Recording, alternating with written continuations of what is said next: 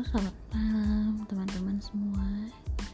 Sahabat Perdoski juga sahabat saya. Ah, Buat kamu-kamu yang ketinggalan materi IG Live di Perdoski ID Kita sedikit ulang lagi ya mengenai apa yang udah saya sampaikan tentang ulkus genital Oke, kita masuk pertama. Sebenarnya apa sih ulkus genital itu? Ulkus genital, kalau dari kata-katanya berarti ada dua kata, ulkus dan genital. Kalau ulkus sendiri mungkin teman-teman lebih paham mengenai uh, luka ya. Jadi ulkus itu adalah suatu luka dari kulit yang apa namanya tidak sembuh-sembuh. Dan jaringan kulit ini bisa jaringan kulit di permukaan atau bahkan keseluruhan jaringan kulitnya. Dan bahkan dia juga bisa meluas sampai daerah di bawahnya. Ya. kemudian untuk genital sendiri genital ini merupakan daerah area bikini yang meliputi daerah lipat paha, kemudian area alat kelamin bagian luar, kemudian daerah perbatasan kelamin dengan dubur atau lebih kita kenal sebagai perineum. Yang pada kasus ini juga kita lupa apa perluas sampai ke daerah anus karena eh, penyakit atau infeksi menular seksual ini tidak hanya sebatas di alat kelamin saja, tapi ternyata juga uh, uh, bisa sampai ke daerah anus dikarenakan karena terkait dengan um, gaya aktivitas seksualnya. Oke. Okay. Nah, sekarang apa sih penyebabnya? Ternyata penyebab dari ulkus genital ini macam-macam. Ada yang bisa disebabkan karena infeksi, ada yang juga non infeksi. Kita bahas dulu ya mengenai yang non infeksi. Jadi kalau ulkus genital yang disebabkan karena non infeksi bisa macam-macam. Bisa disebabkan karena penyakit peradangan dan juga karena sifatnya suatu alergi obat. Mungkin uh, apa namanya? Uh, contohnya seperti ini. Penggunaan obat-obatan tertentu ya seperti antibiotik kemudian anti nyeri itu bisa menyebabkan suatu alergi obat yang bermanifestasi di kulit. Mungkin uh, sahabat perdoski atau sahabat-sahabat saya yang lain juga pernah mendengar istilah sindrom Steven Johnson ya. Itu salah satu ciri-cirinya adalah uh, area kelaminnya pun juga ikut terkena. Atau karena penyakit peradangan yang lain ya macam-macam yang bisa timbul di daerah situ. Terus yang uh, penyakit infeksi lainnya yang bisa menyebabkan ulkus genital adalah trauma atau cedera. Cedera yang bagaimana sih bisa menyebabkan ulkus genital? Ya semua cedera yang bisa menyebabkan luka di daerah genital bisa cedera pada saat uh, kegiatan seksual contohnya belum uh, apa namanya belum siap untuk penetrasi tapi sudah langsung masuk sehingga uh, karena lubrikasinya kurang kurang apa cairannya jadi lecet pada saat uh, kontak seksual. Kemudian juga yang paling sering uh, pada pria ini suka uh, terjepit sengaja. Ya karena buru-buru belum sempat ketutup kemudian terjepit. Nah itu luka atau juga bisa karena uh, trauma akibat pisau cukur. Ya pisau cukur itu uh, menimbulkan lecet dan kadang lecetnya ini akan uh, ketumpangan infeksi bak ketumpangan bakteri lain kemudian menimbulkan ulkus kemudian juga luka di daerah genital bisa disebabkan karena reaksi uh, iritasi atau reaksi alergi disebabkan karena bahan-bahan tertentu yang dioleskan ya.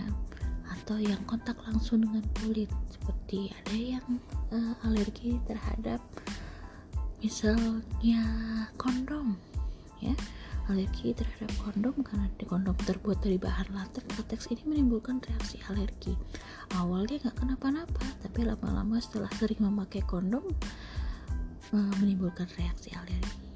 Kalau iritasi misalnya uh, kaitannya dengan ada penggunaan minyak-minyak tertentu yang dikatakan uh, bisa uh, memperpanjang atau memperlama waktu ereksi ya padahal itu sifatnya bisa iritan ya kemudian juga bisa luka yang terkait dengan keganasan Nah, sekarang kalau infeksi ya kan luka-luka yang tadi non infeksi ketumpangan bakteri-bakteri lain yang tidak spesifik sehingga menimbulkan ulkus. Nah, sekarang kalau infeksi yang terkait dengan infeksi menular seksual apa saja? Ternyata ada beberapa ada lima penyakit yang erat kaitannya memberikan gambaran klinis sebagai ulkus genital ya yang mungkin kita kenal pertama adalah sifilis kemudian ada ulcus pola, ada lymphogranuloma venerum, granuloma inguinale, juga herpes genitalis. Kita akan bahas masing-masing nanti. Oke. Okay. Untuk uh, pembahasan ulcus genital ini kita batasi ya untuk uh, gambaran klinis khasnya itu yang terkait dengan infeksi menular seksual. Oke. Kenapa sih seseorang itu bisa terkena infeksi menular seksual? Jelas pasti ada faktor-faktor risikonya. Yang pertama, pasien tersebut sebenarnya dia belum menikah, tapi sudah melakukan kontak seksual. Kemudian dia memiliki pasangan seksual lebih dari satu, terutama dalam satu bulan terakhir. Terus juga berhubungan seksual dengan pasangan resiko tinggi. Entah itu wanita pekerja seks atau lelaki pekerja seks. Jangan salah ya tidak hanya wanita saja tapi laki-laki pun juga bisa sebagai pekerja seks. Dan itu kontak seksual dengan pasangan resiko tinggi itu dalam satu bulan terakhir.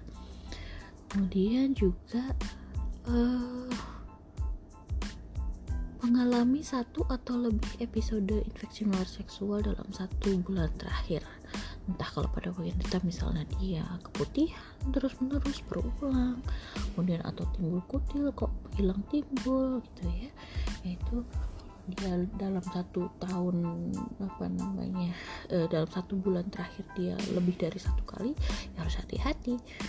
Jangan dia beresiko terkena infeksi menular seksual. Kemudian e, harus faktor resiko lain adalah pasangan seksual kita.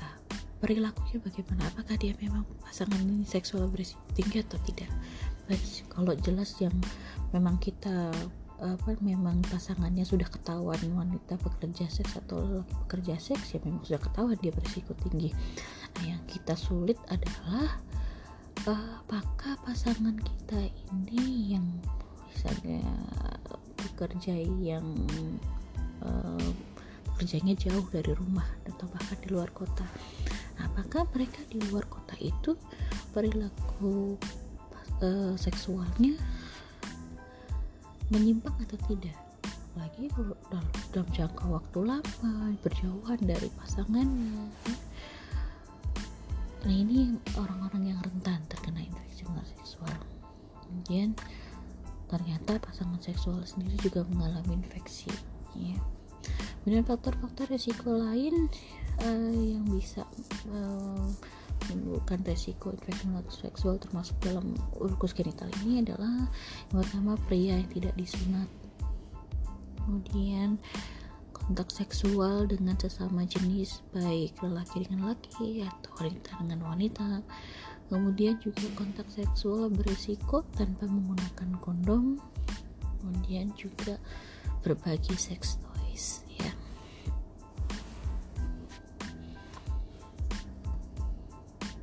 Nah sekarang kita masuk yang pertama sifilis yang kita kenal sebagai raja singa. Kenapa sih kok bisa dikasih nama raja singa? Mungkin uh, sahabat Rodoski ada yang sudah tahu kenapa ya? Kok dikasih nama si raja singa? Jadi ceritanya sudah tahu dong ya singa? Singa itu ular jantannya hanya satu tapi betinanya ada banyak. Nah ini yang yang di apa namanya disamakan dengan kasus-kasus sifilis di mana biasanya disebabkan karena multi partner ya.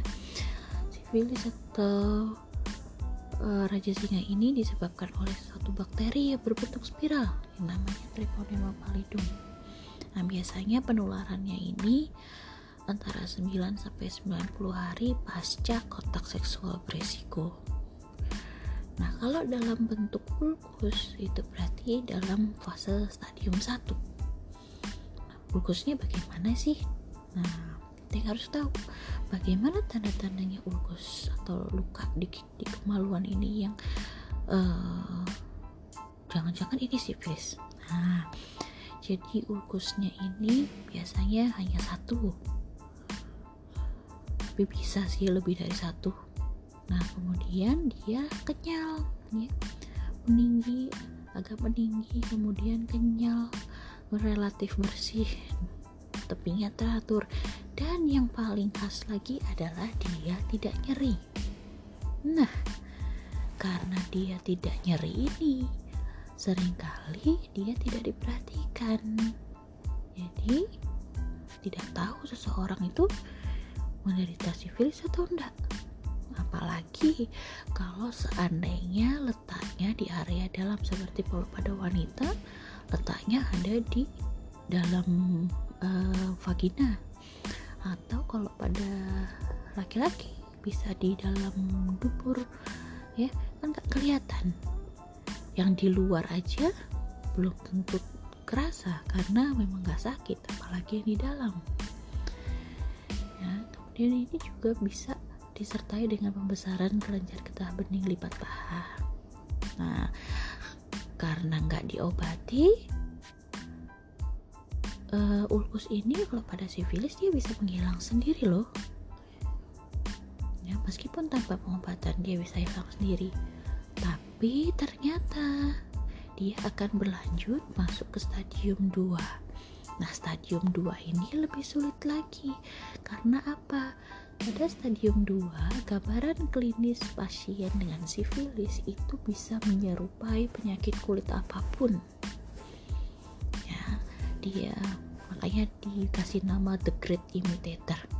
Nah, ini ada kaitannya nih. Kenapa sih kok spesialis kulit itu selalu hubungannya dengan spesialis kulit dan kelamin? Ya, ini gara-gara sifilis. Karena apa? karena penyakit sifilis ini pada stadium 2 seperti tadi saya bilang dia menyerupai penyakit kulit yang lain dari dunia ya mirip sekali tidak bisa dibedakan ternyata telusur punya telusur eh ternyata dia disebabkan karena sifilis.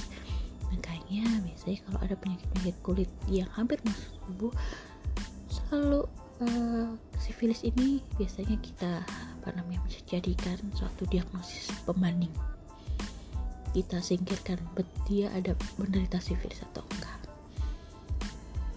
Ya. Nah untuk penularannya sendiri sifilis ini paling banyak ditularkan melalui kontak seksual tapi juga jangan salah bahwa sifilis ini pun juga bisa ditularkan melalui transfusi darah atau penularan ibu ke janinnya. Nah, kebayang dong kalau seperti itu berarti kalau misalnya pada ibu hamil dengan sifilis, anaknya nanti bagaimana? Itu nanti masuknya ke dalam komplikasi ya. Nanti kalau misalnya anaknya terkena itu kita sebut sebagai sifilis kongenital. Makanya kasihan kan? Kalau misalnya sudah ketahuan memulai uh, penyakit uh, usus genital seperti ini kalau tidak segera dideteksi ada malah ke mana-mana bahkan menulari orang lain. Nah itu satu ya. Kemudian yang selanjutnya adalah ulkus mole nah ulkus mole ini namanya nama lainnya adalah chancroid keren ya jangan kroid tapi tidak sekeren penyakit aslinya karena penyakit aslinya ini sangat menyakitkan ya. Jadi ulkus genital ini disebabkan oleh bakteri yang dinamakan Haemophilus ducreyi biasanya ditularkan uh, muncul gejala itu setelah 3 sampai 10 hari pasca penularan atau kontak seksual beresiko. Nah, ciri-cirinya adalah ulkusnya biasanya lebih dari satu. Karena apa? Nah, karena pada sisi berhadapan dengan ulkus jadi kulit yang adep-adepan sama ulkusnya biasanya akan timbul luka yang sama seperti ulkus yang satunya. Itu kita sebut sebagai kissing lesion. Nah ulkus ini khas ulkusnya lunak sangat kotor kemudian tepinya bergerigi atau polisiklik dan sangat nyeri. Dan bahkan di daerah sekitarnya ini bisa mengalami bengkak umumnya pada ulkus mola ini pun juga disertai pembesaran kelenjar getah bening yang juga sangat nyeri. Oke, itu chondroid sudah. Sekarang kita bahas lymphogranuloma venerum. Jadi lymphogranuloma venerum ini disebabkan oleh bakteri yang dinamakan Chlamydia trachomatis ya serovar L1 sampai 3 jadi dia uh, penularannya memakan waktu kurang lebih 3 sampai 4 minggu pasca penularan kontak seksual ya. utamanya yang diserang adalah kelenjar getah beningnya ini memiliki gambaran yang khas biasanya kalau uh, lymphogranuloma venerum atau kita singkat LGV dia munculnya mulai dari bawah ke atas sesuai dengan aliran limfa jadi kalau timbul ulkus tadinya berupa benjolan-benjolan kecil yang kemudian pecah jadi ulkus yang berderet. Nah kalau pada penis itu uh, ada istilah yang namanya seksofon penis karena ulkusnya berderet-deret. Nah ulkus ini ulkus ini bisa sembuh sendiri. Ya kemudian masuk ke dalam stadium 2 di mana stadium 2 ini yang uh, jelas itu justru di kelenjar getah beningnya ya. Jadi terjadi pembesaran kelenjar getah bening yang berderet-deret. Kadang kalau sampai deretannya banyak itu membentuk seperti gambaran anak tangga. Nah karena ini yang diserang adalah uh, sistem kelenjar getah bening ya. Ini kalau masuk ke stadium 3 dia ternyata bisa menyebabkan uh, kerusakan dari dinding pembuluh getah bening ya saluran getah beningnya ya. Karena nanti akan terjadi sumbatan. Kalau sumbatan ya nanti timbul masalah. Sumbatan itu menyebabkan area aliran getah bening dari bawah ke atasnya tidak bisa berjalan lancar. Akhirnya apa mengalami penimbunan situ makin lama makin bengkak. Jadi terjadi pembengkakan area genital. Kalau di perempuan itu di daerah uh, bibir yang luar ya. Kalau yang laki-laki saya pada kantongnya. Kita sebut sebagai elephantiasis genital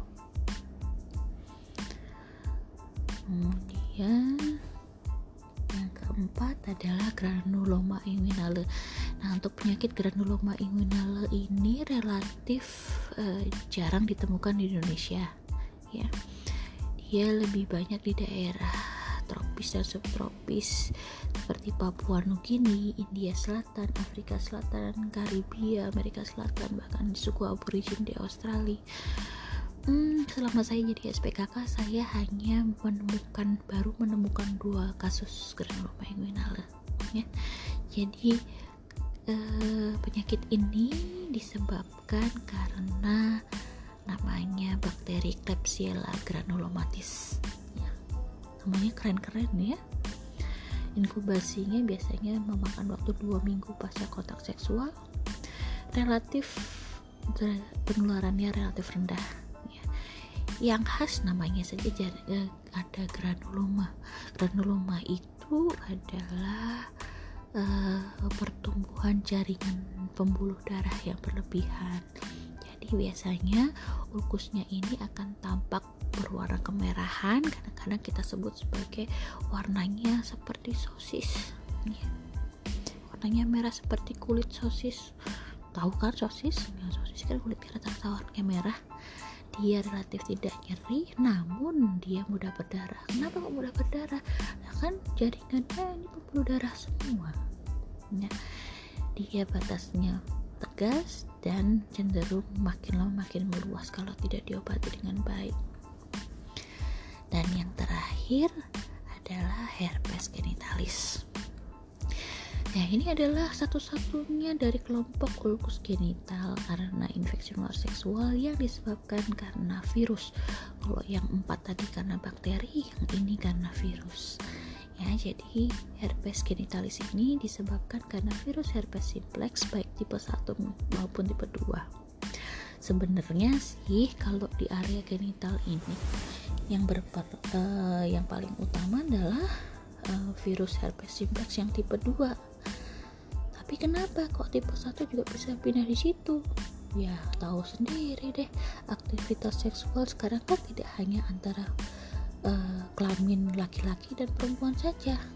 Ya bisa melalui lubang yang lain seperti contohnya di uh, apa dengan oral seks kemudian anal seks ya. Itu yang menyebabkan uh, perpindahan antara virus herpes simplex tipe 1 bisa di genital atau bahkan yang kalau misalnya kita punya herpes labialis di mulut itu itu disebabkan karena tipe 2 karena mix ya. Nah biasanya kalau pada kasus-kasus herpes genitalis ini dia muncul gejalanya itu 3 sampai, uh, 3 sampai 7 hari pasca kontak seksual. Umumnya didahului dengan gejala apa gejala pendahulu dulu atau gejala prodromal seperti demam. Nah nyeri.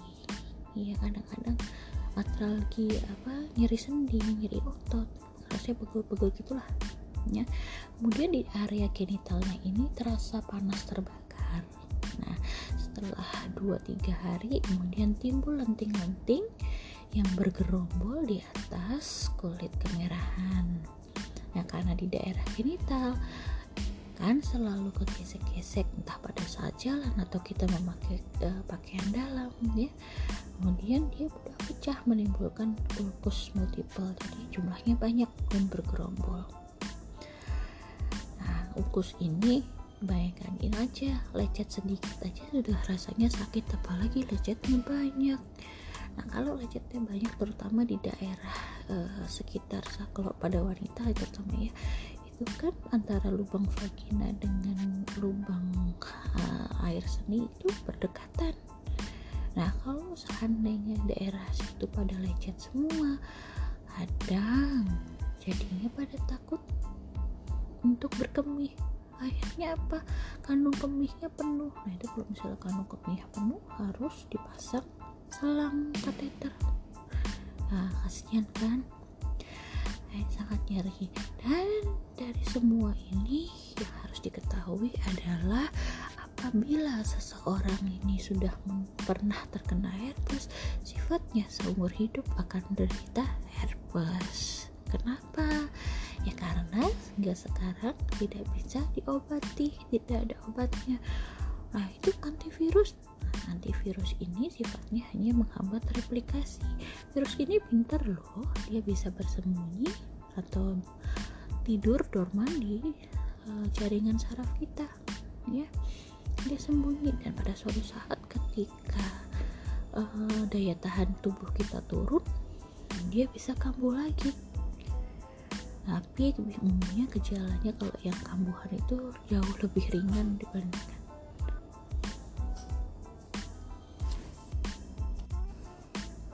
ya jadi kalau misalnya yang kambuh itu gejalanya jauh lebih ringan daripada uh, waktu pertama kali terkena. Nah sekarang kalau uh, kita bagaimana sih uh, penyakit-penyakit tersebut bisa kita deteksi? Ya pertama kalau pasien itu datang berobat ya kita akan melakukan tanya jawab. Kita menggali informasi lebih lanjut mengenai sejak kapan kemudian sudah berapa apa sudah berapa lama di mana saja lokasinya ya. Kemudian ya terkait dengan pertanyaan pertanyaan-pertanyaan mengenai kegiatan seksualnya itu akan kita gali lebih lanjut untuk untuk mencari tahu apakah uh, ulkus ini disebabkan karena infeksi menular seksual atau bukan. Nah, kemudian untuk memastikan uh, keluhannya tersebut, kita akan melakukan pemeriksaan fisik dulu. Kita lihat apakah uh, apa yang dari informasi yang kita dapatkan dari tanya jawab tadi sesuai nggak dengan gambaran klinis pada saat kita periksa kalau seandainya kita masih ragu-ragu kita membutuhkan pemeriksaan penunjang ya untuk memastikan uh, penyebab dari ulkus tersebut. Ya, seperti contohnya kalau pada sifilis itu nanti kita bisa melakukan pemeriksaan uh, mikrobiologi. Ya kita ambil hapusan dari uh, dasar ulkusnya untuk kita periksa di mikroskop keadaan gelap atau dengan pengecatan kemudian kalau pada ulkus mole itu dengan pemeriksaan sama pemeriksaan mikrobiologi dan juga diperlukan biopsi kalau memang perlu. Lain-lainnya hampir sama ya. Nah kalau sudah kalau sudah ketahuan terus diapakan? Ya kalau sudah ketahuan sudah terdiagnosis ya harus kita obati kalau uh, ulkus-ulkus yang disebabkan karena bakteri ya kita berikan antibiotik. Tapi kalau ulkus karena virus ya kita berikan antivirus. Tapi harus ingat ya bahwa antivirus ini sifatnya hanya menekan uh, replikasi virus. Jadi menekan supaya tidak tambah banyak dan tidak berat. Namun tidak menyembuhkan ya. Pencegahan yang baik dengan vaksin bagaimana ini belum pernah belum ada uh, vaksin yang berhasil dengan baik.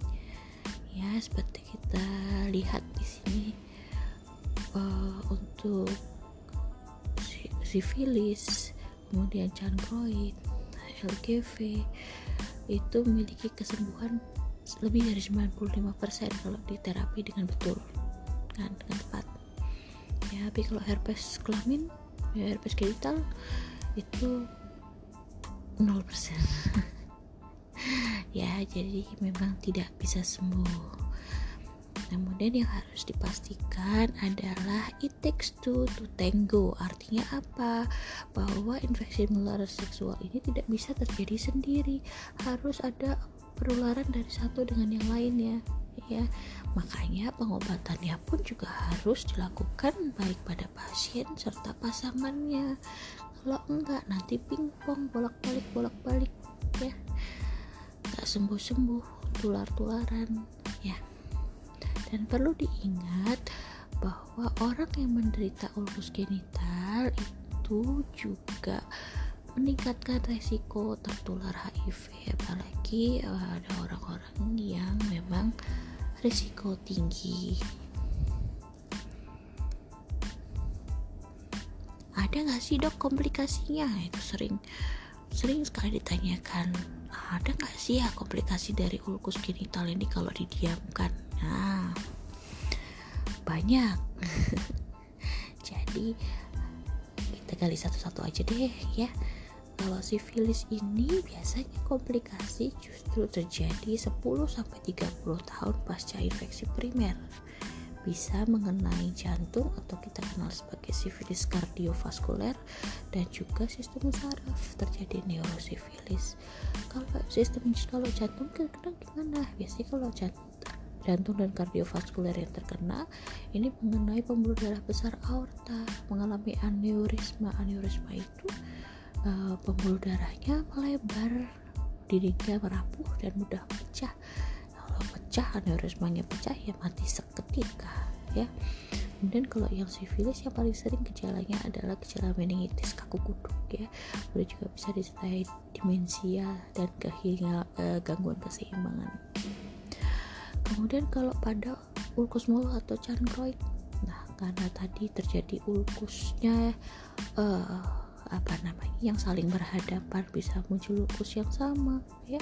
Itu penyembuhannya pun nanti bisa melekat ya. terutama kalau di saluran kencing vagina dan anus kalau dinding-dindingnya melekat jadinya lubangnya tertutup. Nah jadi kalau lubangnya tertutup ya ini harus dilakukan pembedahan untuk membuka lubangnya bahkan kalau ulkus mulutnya ini cukup berat misalnya contoh infeksi berat pada penis bisa loh sampai terjadi amputasi penis. Saya pernah dulu waktu zaman sekolah uh, apa namanya spesialis saya dapat satu kasus ulkus mulut yang dia mengalami amputasi kemudian untuk yang LGV tadi sepertinya sudah ya terjadi apa namanya uh, elefantiasis genital. Jadi karena sumbatan pembuluh getah bening sehingga alirannya terganggu terjadi pembengkakan. Kemudian kalau granuloma inguinale komplikasinya ya hanya menimbulkan jaringan parut saja. Kemudian kalau herpes genitalis ya herpes genitalis ini dia sifatnya berulang. Dan kalau dia e, berulangnya lebih dari enam kali dalam waktu satu tahun ini pasiennya harus mendapatkan terapi obat antivirus selama satu tahun full.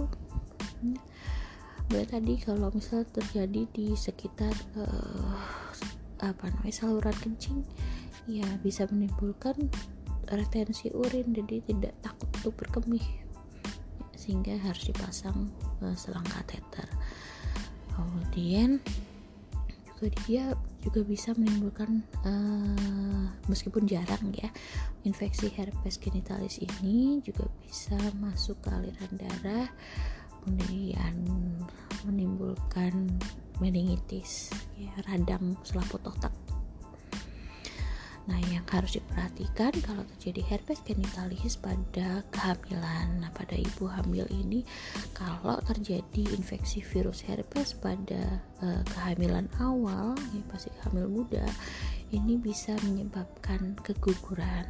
Nah, kalau dia terjadi pada trimester ketiga, ya biasanya nanti uh, apalagi mendekati kelahiran ya, biasanya nanti uh, proses kelahirannya akan dilakukan secara bedah sesar.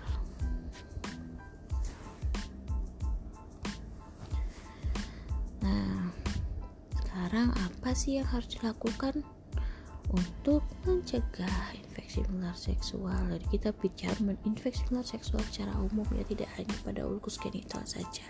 Itu untuk mempermudah kita pakai A, B, C, D. A dari apa? A ini merupakan abstain. Abstain ini artinya tidak melakukan kontak seksual di luar nikah ya. Kalau kemudian uh, selam misalnya kita sudah terdeteksi ya sudah terdeteksi mengalami infeksi menular seksual ya selama sakit tolonglah menahan diri hindari kontak ya hindari kontak seksual uh, sebelum menikah kemudian B be faithful. Setia deh kepada pasangannya aja. Jangan ke mana-mana ya. Nanti kalau pasangannya cuma satu kok dok tapi banyaknya sama saja ya. Kemudian C for kondom. Jadi penggunaan kondom yang betul terutama pada orang-orang yang berisiko tinggi. Yang misalnya terkait dengan pekerjaannya para para pekerja seksual itu ya sebaiknya menggunakan kondom. Kemudian kalau yang uh, pasien yang sedang sakit tapi tidak bisa menahan diri ya sudahlah dan kalau memang bisa menahan diri ya boleh. Tapi tolong pakai kondom supaya tidak menularkan ya. Kemudian D for detection di uh, deteksi area genital secara mandiri. Apa? Uh, salari. Gak ada istilah yang khusus sih cuma untuk untuk mempermudah aja periksa kelamin sendiri. Jadi observasi area genital selain area apa namanya selain kita melakukan pemeriksaan salari pada diri sendiri juga kita bisa sambil jalan mengobservasi area genital dari pasangan kita terutama pada saat foreplay. Sambil intip-intip lah ya. Ada nggak kelainan di situ? Soalnya kalau misalnya ada tanda-tanda pasiennya uh, pasangan kita mengalami penyakit ada kelainan di alat kelaminnya ya sebaiknya kita menolak dengan halus ya supaya tidak kontak seksual dulu atau pakailah pengaman oke okay.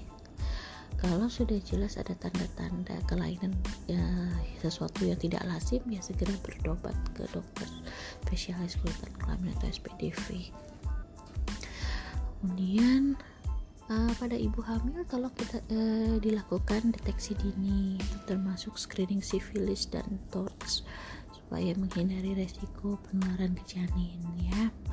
Kemudian dengan semua orang yang menderita penyakit ulkus genital ini akan dilakukan uh, screening HIV baik secara voluntary atau provider integrated. Artinya apa? Voluntary ya pasiennya ini kalau memang dia sudah uh, merasa saya ini orang yang beresiko ya lebih baik screening HIV saja. Jadi secara mandiri uh, melakukan konsultasi dan testing. Kemudian kalau yang uh, provider integrated ini dilakukan di fasilitas kesehatan. Maksudnya begini kalau seandainya sudah terdeteksi nih ya sudah terdiagnosis kamu ada penyakit infeksi menular seksualnya. Jadi uh, dokternya yang menyarankan. Dokter akan menyarankan ini harus dilakukan pemeriksaan lanjutan untuk screening HIV-nya begitu. Ya. Kemudian untuk selain detection D ini juga ada kaitannya dengan drugs ya. Jadi no drugs. Hindari penggunaan obat-obatan terlarang dan konsumsi alkohol berlebihan. Banyak uh, orang-orang muda sekarang tuh uh, kontak seksual dalam keadaan mabuk ya. Tidak tahu dia kontak seksual dengan siapa karena nggak sadar ya. Kemudian ada juga yang menambahkan selain ABCD ada E itu menggunakan use steril uh, menggunakan equipment yang steril. Contohnya mencegah penggunaan alat suntik bersama dan sebagainya untuk mencegah resiko penularan uh, infeksi menular seksual terutama HIV ke orang lain. Oke saya rasa dari saya cukup ya. Untuk kasus usus genital ini mungkin next time kita bahas penyakit-penyakit yang lainnya melalui podcast saya. Oke terima kasih. Sampai jumpa